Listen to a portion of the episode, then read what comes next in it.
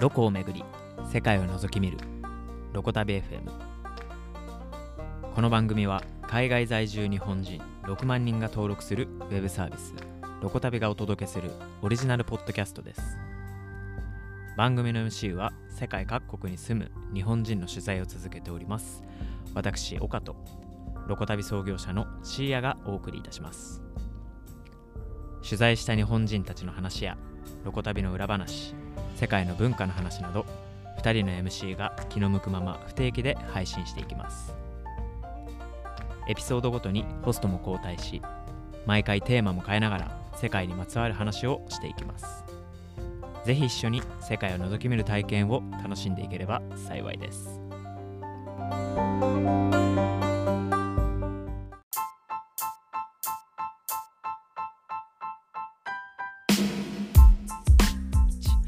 はい、皆さん、こんにちは。はい、岡です。今日もですね、あの、シアさんといろいろと海外についてお話ししていきたいなと思います。シアさん、今日もよろしくお願いします。はい、よろしくお願いします。はい。今日はですね、えっ、と、昨日記事公開した、あの、国際協力でですね、あの、バングラディッシュにあの移住して、現地であの研究を行いつつ NG を運営されている田中さんという方のですね、あの記事をシュエシャインターナショナルノートにですね、あの公開しましたと。で、まあ、今回もですね、その記事を読みながら感想も含めてちょっとバングラのお話をしたり、海外の文化の話をしたいと、まあ、ざっくばらんにいろいろとおしゃべりをしていければなというふうに思います。はい。ではですね、早速なんですけど、ちょっとシアさん、今回、バングラディッシュの、まあ、田中さんですね、あの、はい記事読んでみて、なんか率直な感想みたいなとこからちょっと始めていければなと思うんですけど、いかがでした？そうですね。まあ、うんこの方の国際協力関係の、まあ、仕事というか研究をされているうん。方で、まあ、向こうに行かれた理由も、あの、NGO の関係で多分向こうに行っそうですね。たんですよね。うん。で、結構 NGO とかの関連で海外に行く方とか、まあ、JICA とかもそうなるんですか、ね。まあそうですね。お大枠で言ったらそうですね。はいはい。そうですよ。なんか結構うん海外、特にまあ、えっ、と、アジアとアフリカとかは、そういうような人たちが多いとは思うんですけれども、はいまあ、バングラディッシュもその中の一つだとは思うんですけれども、まあ、それで実際向こうに行って、まあ、いろいろ一回日本にね、戻ってきて、で、その後また向こうに行って、えっ、と、うん。住まれてるみたいなうん。話ではあるんですけれども、まあ、そういった、あのーまあ、国際協力か絡みで海外に行って、その国に住むみたいな人たちっていうのはいろいろいるなというふうには思っていて、まあ、その中のはいは一人だなというふうな、まあ、そういった感想ですかね。はい。なんか、個人的にすごい面白いなと思ったポイントが、まあ、そのいわゆる国際協力、まあないしはこう NGO とかですよね。で、なんかこう活動するにあたって、まあ、一個、まあ、よくなんかこう議論になるじゃないですけど、まあ、テーマとしてあるのが、まあ、寄付にどこまで頼るかみたいなうんうんところがあると。で、僕もあの昔 NPO かな？NGO かな？ちょっと医療系の NPO のにちょっとだけあの関わったことがあって、そこははい。わゆるこう寄付みたいなものを募って、まあその、どこだったかな、ミャンマーとかでこう手術とかっていうのをこうしていく病院を、設備を整えたりしているっていうのがあったんですけど、やっぱりこう、うん寄付だと、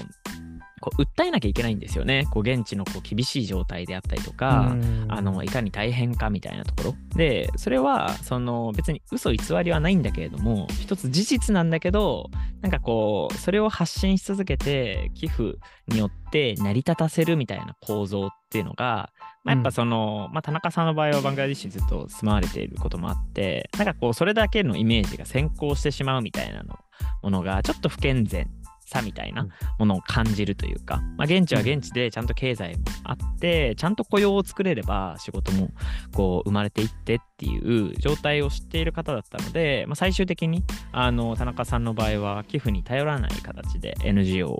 こう運営されていると、まあ、現地でこはう雇用を生んでですね、でかつそのそれを日本に販売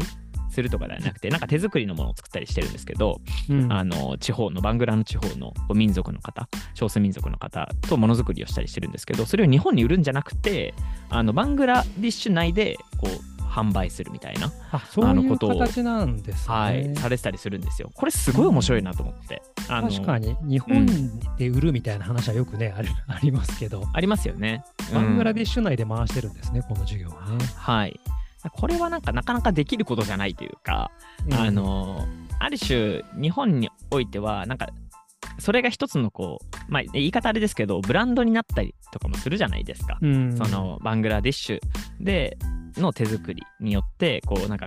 雇雇用も生まれてでそういでうんうん。かつ商品もハイクオリティみたいな。でそれ買ってみませんかみたいな国際寄付にも結果的につながりますみたいなそういう文脈も多少ありますけれどもなんかそこに乗っかるんじゃなくて、現地でちゃんと完結させるみたいな方向でやってる人っていうのは、意外と少ないんじゃないかなとかって思っていてすごいなっていうのがあの個人的な感想ですね。なんかなかなかできることじゃないなそうですよね。このでも田中さんって、そこに自分でたどり着いたと思うんですけども、なんか、うんない、そのインタビューの時聞いたのか知らないですけど、はいはいあのそういったことをやられているなんか事例というか、他にそういう人がやってるから、そういうことを始めたっていうわけでもないんですかね。自分でこうなどうにかしした結果、そこそういう形になったんですか？ああ、なんか、その、特定の事例があって、それを真似たっていうよりも、その、そういった構造で、最初なんかクラウドファンディングでやってたらしいんですよ。あやってたんだけどはいはいはいあなんなんかちょっと、で、うまくいくらしいんですよ。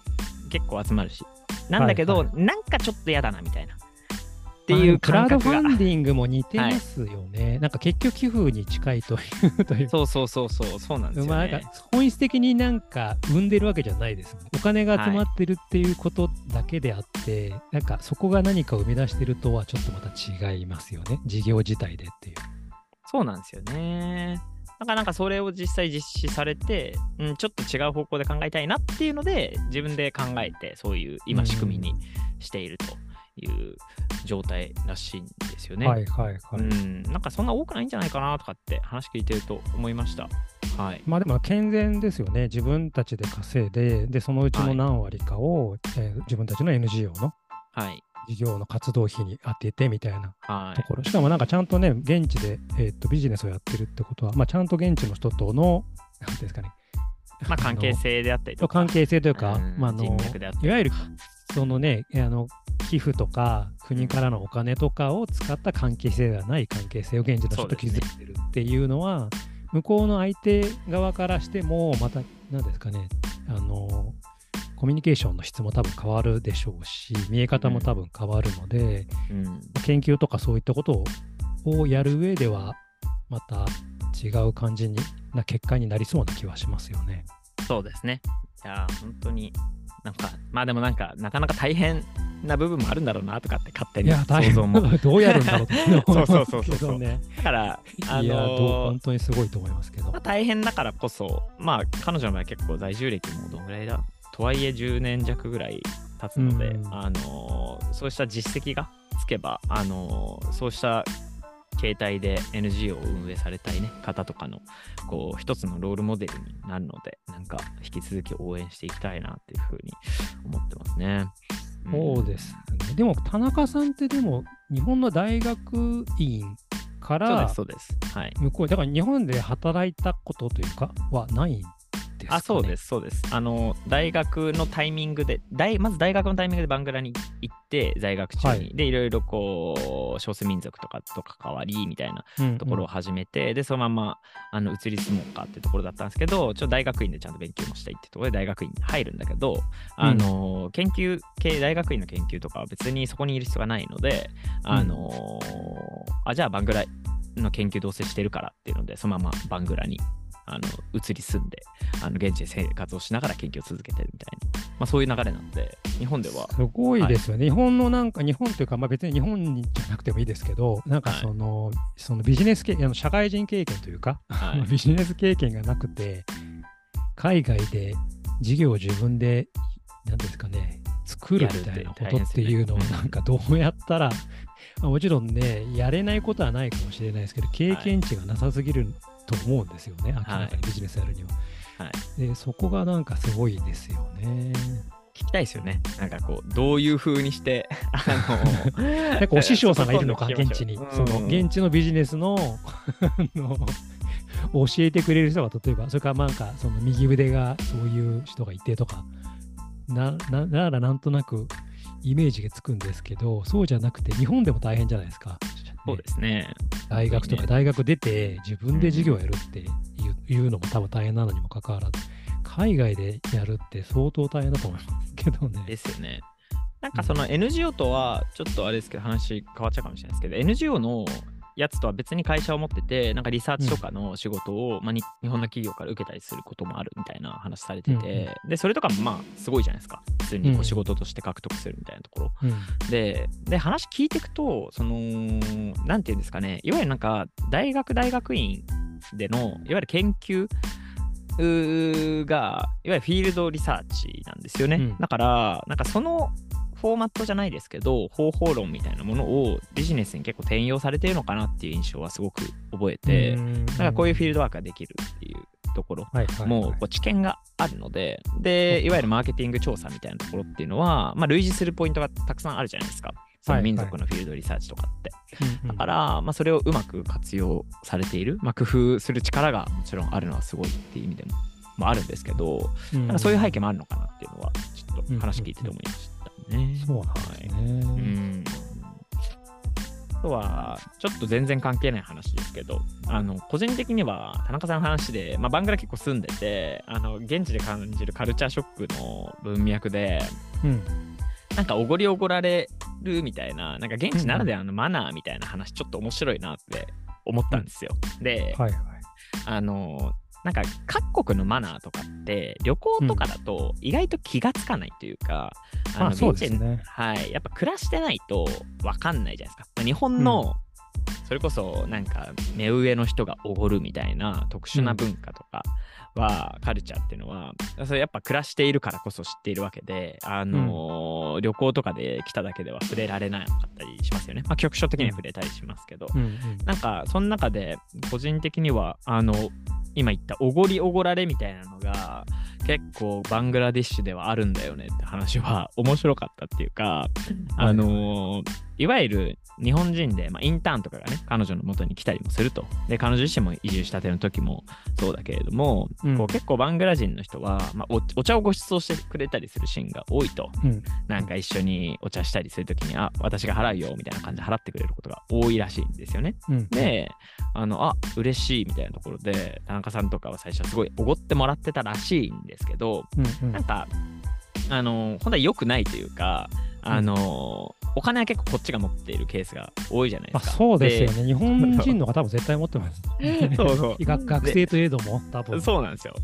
なんだけど、やっぱりその、なんていうんですかね、見栄であったりとか、なんかそういうものが先行して、最初、おごりよって提案するらしいんですけど、うん、なんかこう、そういうのを繰り返しちゃうと、あの関係性があのあんま良くなくなっちゃったりするから、そこはちゃんとフェアに、私払うよとか、うん、あの払うよ、自分の分払うよみたいなあの動きが必要なんですよねみたいな。後から気づいたんですけどみたいな。だからこうインターン生には注意するようにしてますみたいな話しててこれ分かんねえよなみたい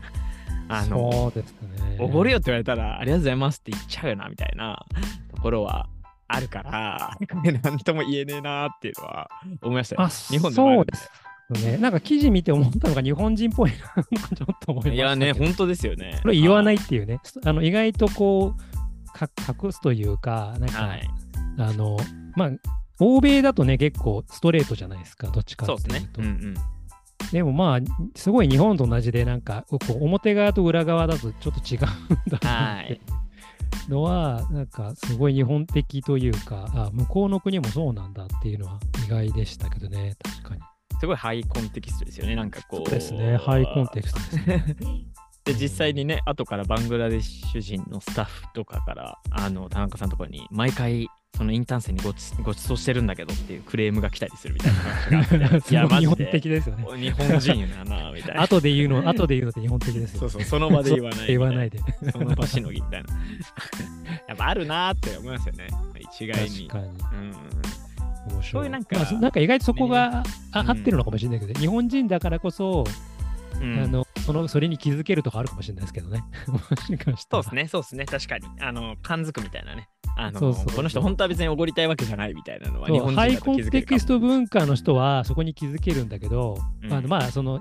なんだろう、表面的になんか向こうにいるだけだと気づけないけど、ある程度長くいるとか、まあ、どっぷり向こうの生活をするみたいな気持ちでいれば気づけるんだけど、そうですね。多分ローコンテクストの国の人が向こうにいるとずっと気づけないとかあるかもしれないなとは。ありますね。で向こうも諦めてるみたいな、あ、こいつ絶対気づかないなみたいな感じで。で、気づいたら距離が生まれていくみたいなね。そうそうそうそうそう、なんかそういうのは、あの、今意外とこの田中さんが向こうでやっていけてるっていうのもなんか、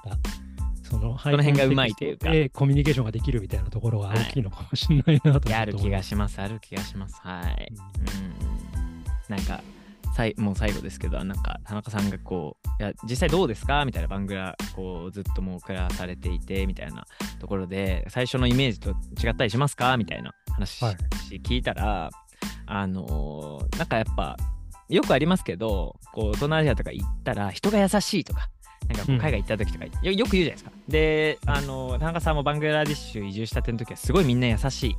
あの、くて、最高だなって思ったらしいんですよ。人が優しい、はいはい、人が豊かみたいな。なんだけど、まあ、結局そのさっきのおごりおごられもあるけどなんか思ってることを最初出さないとかなんかこう実は裏でとかなんかそういうことも全然あるから、まあ、人間変わらないじゃないけど、あのー、苦労することもたくさんあありますよみたいな 話してて、あすごいリアルだなって思いましたし なんか現地の経済でやっぱ生きてるからこそ見えてくるあのリアリティのあるコメントだなっていうのはねちょっと田中さんの話を聞いてて思いました。なんか確かにね。まあでもなんかそういう経験をしてる、まあね、その別で自分でね、会社でなんかコーディネーターとかやられてますけど、そういうことを知ってる人にお願いしたいですよね。そうですね。表面的なものしか知らない現地の在住者よりは、そういうところまで知っているっていうところも踏まえて、コーディネートしてもらえるっていうのはすごいいいなと思いましたけど、ね、調査もちゃんとなんかこうリアルな調査というか実態を集めてくれそうな感じがあってすごい信用ができるなっていうのは、ね、すごく思います。はい、確かに。なかなか いいなと思いました。まあはい。そんなところで、まあ、今日もちょっといろいろとバングラデシュについてお話ししていきましたけど来週はどこだったかな？デンマークかデンマークちょっとだいぶ距離が生まれますけど北欧の国デンマークですね幸せの国とも言われてますがあのデンマークに随すんな日本人女性のお話の記事が公開されますので、まあ、その辺もまたあの来週また違ったお話できればなと思ってます。はい。はい、では、そんなところで今日もシアさんありがとうございました。ありがとうございました。